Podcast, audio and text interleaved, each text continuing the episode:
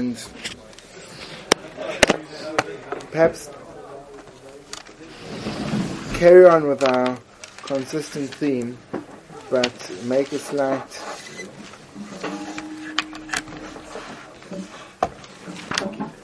we deviated. We, we, we went on a slight tangent, but a crucial tangent yesterday. Um, our overriding point of discussion and topic of pursuit is the idea that a person is, is, is created with an essential strength or strengths which give way to greatness. But each person has his own specific area whereby he can excel. And no two areas are the same. And the goal of a person is to focus on those areas of talent, to refine them, hone in on them, and prevent them from being lost in the tests which confront him in the course of his lifetime. And that's how he reaches his perfect, perfection, and that's how he will achieve greatness. And therefore, the, the point of self knowledge and understanding of why I'm different from everyone else and where my talents are. Sounds like a radio.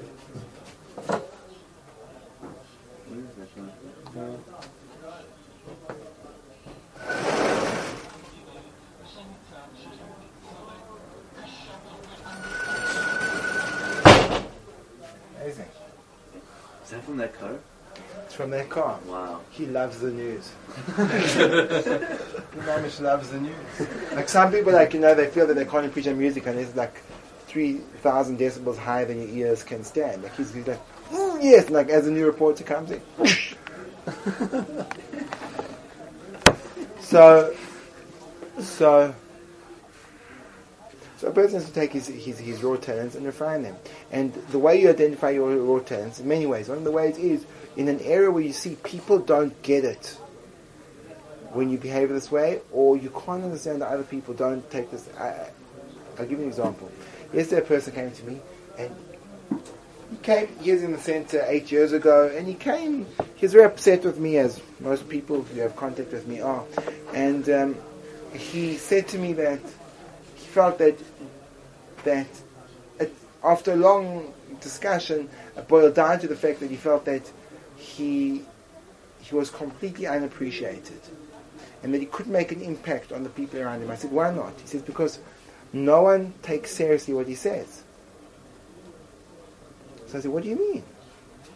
Because I know the person, and he's one of the deepest, most thinking people I know. And it sounds so bizarre to me that he felt that no one esteemed him for his capacity to understand and, and develop in learning. So he said to me, and this revealed the principle which we all have to be aware of. There's a point which I've mentioned before, but it's worth hammering home. That we think that by denying our strengths and not being aware of them will make us more modest, and that by acknowledging our talents it will make us less modest, and that is a fundamental and critical mistake. On the contrary, that by acknowledging your strengths it will make you modest, and by denying your strengths it will make you proud. How so? Quite simple. If I have a strength of kindness, it's a rare gift that's been given to me and given to me alone. So when I see you not being kind, if I acknowledge this, if I deny the strength, I say, you're selfish. Why don't you just give it to him? If I acknowledge the strength, I say, I understand why you're not giving it to him, because you don't have the gift I have. It makes perfect sense. And I look up to you, not down on you. So ironically, through acknowledging your strengths, you become more modest, and through by denying them, you become, become more arrogant. Do you see that? So the person, his lack of awareness of his strength caused him to become upset and depressed. Why? Because he said, I speak to people and no one takes seriously what I say. I said, what do you mean? People take you what you say very seriously. He says, I tell someone something and I can ask him about it a week or so later and he hasn't spent the time thinking about it. So I say, go on. So he says, well, obviously they don't care about what I've said. Because when someone says something to me, I'll think about it for a week. So I said to him, don't you realize that you have a rare strength to take things to this extent, so seriously, that you're willing to think about them for a week? And he said, oh. Meaning, he used himself as a yardstick, didn't appreciate the rare talent that he had, and therefore was upset that other people didn't do what was so normal to do. So a lack of self-awareness of your strengths not only causes you arrogance, but it causes you a variety of different problems. And therefore, I would say that in any work in yourself, step number one is to become cognizant of your strengths, and your goal in life is to hone and perfect them. That's what that's been the overall theme, correct? Yesterday we went on a deviation. We said that without the capacity to visualize, without the ability to bring down from the idea to the senses any experience, a person is severely limited in his experience of the world, in his experience of, of Torah, and in his emunah. For example, if a person can only theorize about the exodus from Egypt, his emunah will always be weak. If a person can relive being in Egypt because he has the power to visualize it and to smell. Do you know what it smelled like? Come with me. Just come with me if you don't mind. Just going to go down to our neighbors in the south and we're walking along the banks of the Nile. It's a fine summer's day. And we're looking at the scenery, the blue skies above us, the golden desert sand, the bulrushes growing along the sides of the river, and I'm engaging casual conversation, casual conversation. My name is Mahmoud Hambach, and your name is Mahmoud Hambach. And as you walk down the side of the river,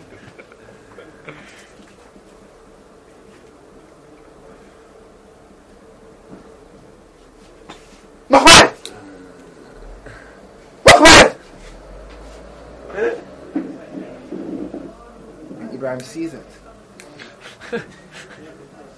the river, the river, the river, the water. You can smell it. Gone red. Not just red.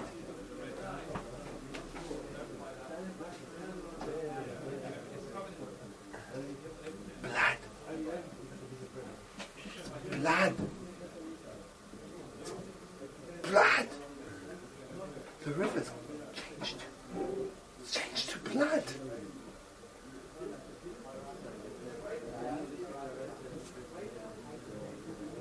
And then you realize that there's a being that can change water to blood like that. Blood. Blood. You can't visualize that. You can't visualize it. You can't feel it. You can't smell the blood. You can't see the fish as they washed up on the shore. What happened when the blood, when the blood, dry, when it dried? Did it make a scab? Did it sink into the ground? What, what did it look like? If you ever smell it and touch it and feel the thick consistency of blood. If it took you into the river, you ran through into the river. Warm, bloody surroundings. As you try to pedal out of the was blood. It was blood. It was blood. You have to be able to feel it. It has become part of your memory. And then all of a sudden, when you see water, you know, that water could change to blood as well in a second. Why is it changing? Because Baruch is deciding not to change it to blood. The second. This, this is blood. Because Baruch decides it should be water. It could be blood in a second as well. So then all of a sudden, the water comes becomes different. But only, it's only if you can see it. It's only if you can see it. It's only if you can see it and you can feel it and you can taste it and you can touch it. Because without your capacity to visualize and imagine and imagine, you're very, very limited, very restricted. Your experience of life is very, very narrow. With the capacity to imagine, you can enrich and expand yourself. And not only that, Liran, but the imagination is such a powerful force that without it, it's very difficult to change. If you can imagine what you could be, you can become it. If you can't imagine it, you can never become it. If you can visualize who you could be, and I know who you could be, I can visualize. If you can't, so you'll only ever be the person that you imagine yourself to be. So therefore, if a person has these talents inside himself, and he doesn't register them, and makes them a generic, that's what people are like. There is no such thing. No one is like. There is no one who is like. Every single person in this room is so radically different in every nuance of the experience of reality and personality and the way they process it. There's no words to even put them in the same box. Once you realize that, all of a sudden things change. And now we go to the mystical. The mystical begins in a vision, a prophecy that was given to Moshe Rabbeinu. It says, "V'ah v'yadaber Elokim el Moshe v'yomer Elov Ani Hashem." I am Hashem. Prophecy, prophetic revelation. V'ayra, v'ayra el Avram, el Yitzchok, el Yaakov, and I appeared to Abraham, to Isaac, and to Jacob, Bekel Shakai, as an almighty God. Bekel Shakai. Bekel, Shin Daled Shem, Shin Daled Yud. That's a name. Ushmi Hashem, the name Havaya Yud Kei Vav Kei, Loi Noidati Lohem. Loi Noidati Lohem. Now the grammar of the pasuk is mistaken. It says, "I." It was not known to them. Have said, "I didn't make it known to them." Ushmi Hashem, and my name Hashem, Loi Hoidati Lohem in Hebrew. That would be the correct grammar. I didn't tell them that name. It says Ushmi Hashem Loi Noidati. I was not known to them. Not I didn't make it known to them. It's the wrong grammar. Rashi picks up on it and he says the following words.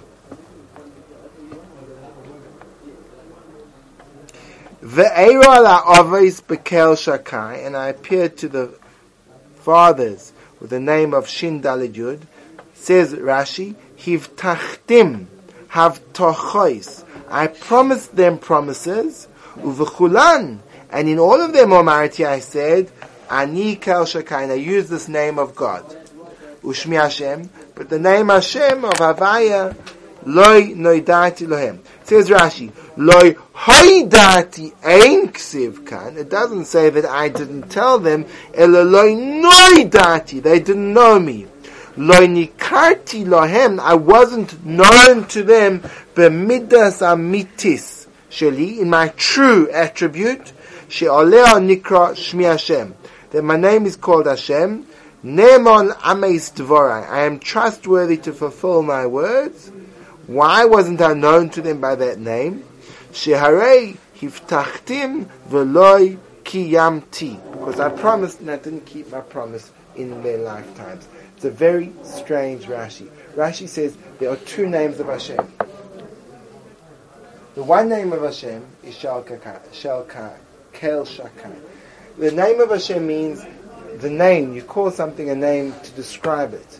It means that's the way it's manifest in this world. The way HaKadosh Baruch Hu appeared was manifest. The way they related to him, HaKadosh Baruch Hu, the Avos, the patriarchs, was in one way, and Moshe Rabbeinu in another way. What way did the Avos relate to HaKadosh Baruch Hu? The way they relate to him was someone that makes promises but hasn't yet kept them. And the way Moshe Rabbeinu related to HaKadosh Baruch Hu was someone that keeps his promises and fulfills them. So the experience of the Almighty God that the patriarchs had was one who doesn't, hasn't yet kept what he said he would, and the experience of Moshe Rabbeinu was one who does. Not necessarily that he doesn't keep them, but that we don't know if he's going to keep them or not. He hasn't kept them. He will keep them, but he hasn't kept them. The entire experience of the divine was one that says about it's all a promise in the future. They relate him as the promise of redemption, but there was no redemption.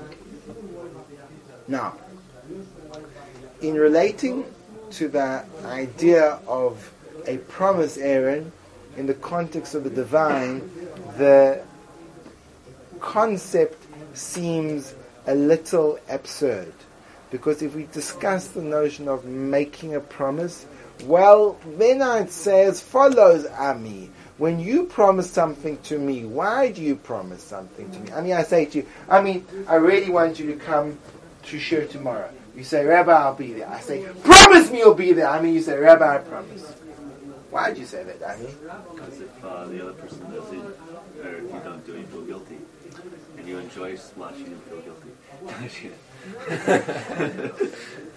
you make the other person feel uh, obligated to a sense where The reason you make a promise is because we don't know if you're going to come tomorrow or not. So therefore, to strengthen your resolve, you promise. To strengthen to your resolve, you Are say, you asking why I wouldn't make a promise or why you would ask me to make a promise? "Oh, why you'd make a promise?" Oh, that's right. Why would you make Oh yeah, sorry, sorry, sorry. Why would you make a promise? Oh, to encourage myself. Solidify it. Yeah. It's not. How is it possible a promise by God? Hashem, Hashem has to promise. Hashem, if He wants to do it, He'll do it. So that, well, maybe I'll save the Jews. Mm, I don't know. I mean, it's a long time. I don't know what I'll be doing then. I mean, maybe I'll be like making earthquakes in China. I can't promise to save it. Fine! I'll promise. I'll make sure. I'll take away time. I was busy creating a little bit of social unrest in Somalia. I'll take away time and I'll come and save the Jews. Absurd. If Hashem wants to do something, He'll do it. You have to promise. Not only that, the fact that it's categorized as a midah means that's a legitimate way that HaKadosh Baruch Hu relates to the world. What midah is that? What midah is that? What midah? What midah? Promising. Yeah. So it says Rabbi Rucham, Levovitz, the great mashgiach from the Mir, that there's two facets to the manifestation of the divine, and both are acceptable realities. The one is called potential, the other is called reality. And both are equally legitimate. HaKadosh Baruch Hu reveals himself through his potential, and he reveals himself through reality. The potential is the seed from which reality grows. Reality doesn't just come. It needs to be a planting, a growth, and then the last point of potential is the beginning of reality. But every single event needs to have been planted before it grows into reality. That planting is also a midah Hashem, and that this fundamental point that Rashi points out over here is a principle which runs throughout the creation. That prior to the event, there has to be the potential. And in fact, the reality is only the final stage of a reality which had existed long before it. You following me, Aaron? So, for example, when were the Jews redeemed from Egypt? They redeemed, and HaKadosh Baruch Hu said to Avram Avinu, your nation will be a nation, will be a strangers in a strange land, and they will be redeemed. That's when the redemption happened. When did the redemption revealed? 400 years later. When did it happen? 400 years previously. That was a redemption. Just, it just was in a different form. It was in a different form. It was there! As tangible, as concrete. It just was in a different form. That form is known as potential. But it's as solid and as vital and as basic and as concrete. Just in a different form. That's called potential. Potential is not iffy. Potential is not wispy. Potential is not ethereal. Potential is solid. Potential is real. It's just potential. So Kodesh Baruch says as follows. There are two ways I relate to the world. I relate on the level of potential and I relate on the level of reality. Every reality is the revelation, the opening up of the potential which was always there. One's called Kel Shakai, one's called Hashem. Now, that's beautiful, and that's the mystical realm, and that's the realm of the divine. But why is it relevant for us when all we want to do, all we want to do is take our finest character traits and refine them? So, Siegel, why are you telling us this forth? Is it stam because you cropped up against a nice vort in the parsha? Is it because you want to tell us that you're well versed in Rashi and Chumash? Or pretend you are because you're way behind in your parsha? no, gentlemen. The reason why I would like to share this with you is because this idea is a crucial component, if not perhaps the most crucial component of any work that you begin doing with yourself.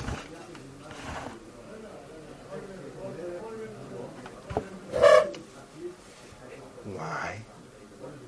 Why? Rabbi Yerucham continues and he says the following thing. He says,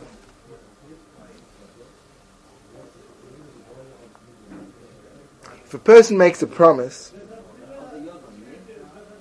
in other words, translating from the divine to the human, just like the divine, when he makes a promise, it means he creates the thing in this form, called potential. And when he keeps the promise, he just brings the potential to the surface. So to you, Aaron, when you make a promise, it's not that we don't know if you're going to do it or not, and then when you do it, and now comes out that when you said you're going to do it, it was true. If you make a promise, you vow to do something, it means the thing is done. All it needs is an elapsing of time until you do it. What happens if you make a vow to do something and you don't do it? You've destroyed a reality. And according to Torah law, it is considered a negative transgression. You vow to give tzedakah. You don't do it. So since it's already been done, and you don't allow it to come in fruition, you have created a negative energy, and you have transgressed a divine commandment. Because it was already there. Because you said you'd do it. Which means you made it. Because it's potential. Says Barucham, if when a person makes a vow to do something, in other words, he introduces the potential into the world, and he doesn't realize the potential, it's transgressing and destroying a negative commandment. Imagine if a person doesn't live up to his own internal potential, how much destruction he is involved in. Because, as when a person makes an oath that he will do something, he creates the potential as solid as can be right now. He is then obligated to reveal it to the surface. So too when a person looks inside himself, and he sees his own potential, his own greatness, which has not yet come to the fore, and he doesn't allow it to come to the fore, he's destroyed a world. He's destroyed a reality. He's destroyed the me that is there now. Just hasn't come to the surface. The great wise man that knows all these books could be right inside of you today, Liron. Just hasn't come to the surface. The person that shows the sensitivity and the capacity to feel someone else's pain to the nth degree, to the degree that the Hasidic Rebbe said, yeah, who was it? I've forgotten his name, but he was once undergoing an operation, and he needed to be cauterized.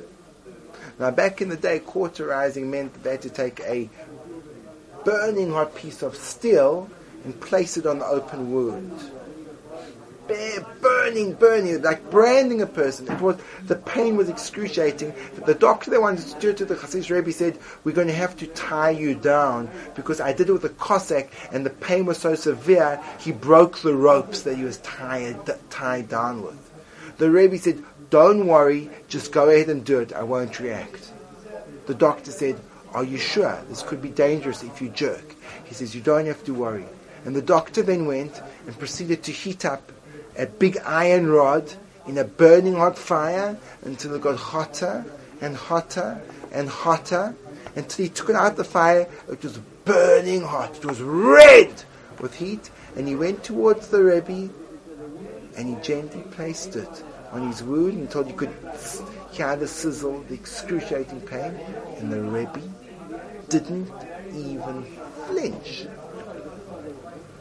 He completed the completed the process of pushing it down hard into the flesh, and the Rebbe didn't flinch. And after the process had been finished, he went over to the to the tzaddik. He said, "It's beyond my comprehension. Unless there's something physiologically wrong with you that you do not experience pain, that you couldn't have flinched during that process. What happened?" And the Rebbe looked at him and he said to him, I have to speak to my fellow Jews every day. And they come to me with their problems. And sometimes their problems are so deep and so profound that when I hear their problems, the pain of their suffering sees, sears through me like a burning hot knife and cuts my heart. He says, after feeling so much pain, what you did to me didn't even register. Didn't even register. So inside of you exists that Rebbe. He's there. You just have to bring him out. You have to bring him out. You have to bring him out. He's there. It's not that he's not there. And if you bring him out, he will be there. He's there now. It is such a radically different perception of self. It means that the greatness is there. It's just in a different form. So all you have to do, you have to make sure that the greatness is not obstructed from becoming revealed. You have to make sure that it has an avenue of expression. You have to make sure that it's not ruined and oppressed by the different environmental factors, both internal and external. And then you will be truly great because you are already truly great. You are already truly great. And the evolution of the greatness from reality, from potential to reality, is merely a matter of technique and time. And that greatness, that greatness is not generic. The greatness is you. And that's specific. And that's diverse. And that's different. And therefore each of us, to begin with, has to look deep inside ourselves and see the great person that exists therein. And then all you have to do is you have to allow him to come, to come out. He's there. He's right here.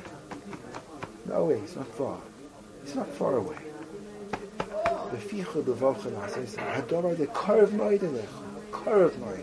Very close. Very close. Very close, Yosef. Very, very, very close. All you have to do is let him come out. Free him from the bondage that he's suffering. Liberate him. Yossi, what were you asking?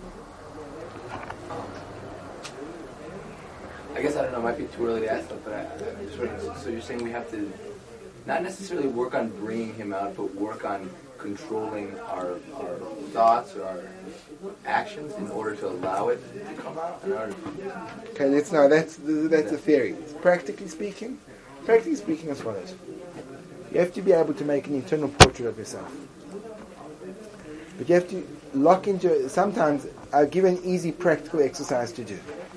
It makes it more tangible. Write out on a piece of paper, put me in the center, and write about all the things you are. Instead of describing them as strengths, describe them as something more concrete. So you can write great composer, famous architect, brilliant Torah scholar, founder of major chesed organization, talented father, incredibly understanding husband, devoted son, whatever you want to write, Or you can write in concrete terms. It makes it easier to to to to feel. And those all, even though you're none of them now, but if you look inside yourself, you see all those things. You see them. You just you need to bring them out. You bring them out. So things that you're not necessarily yet. No. For example, an example of my friend yesterday, that when he has an idea, he mulls it over. Yes?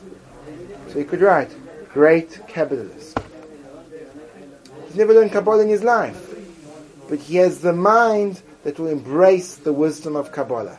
So he can write, great Kabbalist. Now he just has to let the Kabbalist come out. Yossi. Yossi. Kaku. Yossi Kaku. Yeah. Kiruv Rabbi that changes the lives of thousands, hundreds of thousands. So let him come out. Just let him go. Don't let him be stopped. Because what you need to be, don't you understand? So, when you think about yourself this way, it's a very different perception. It's a very, very different way of looking at yourself. We look at ourselves in through the eyes of reality. I am this. That's not who you are. That's not who you are at all. What you are is not who you are. What you are not is what you are. It's a major paradigm shift. Boing! Your entire framework is altered. Ami. Ami.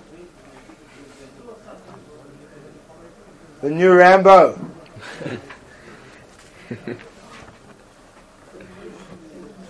understand? Do you understand? Do you understand? Do you all understand?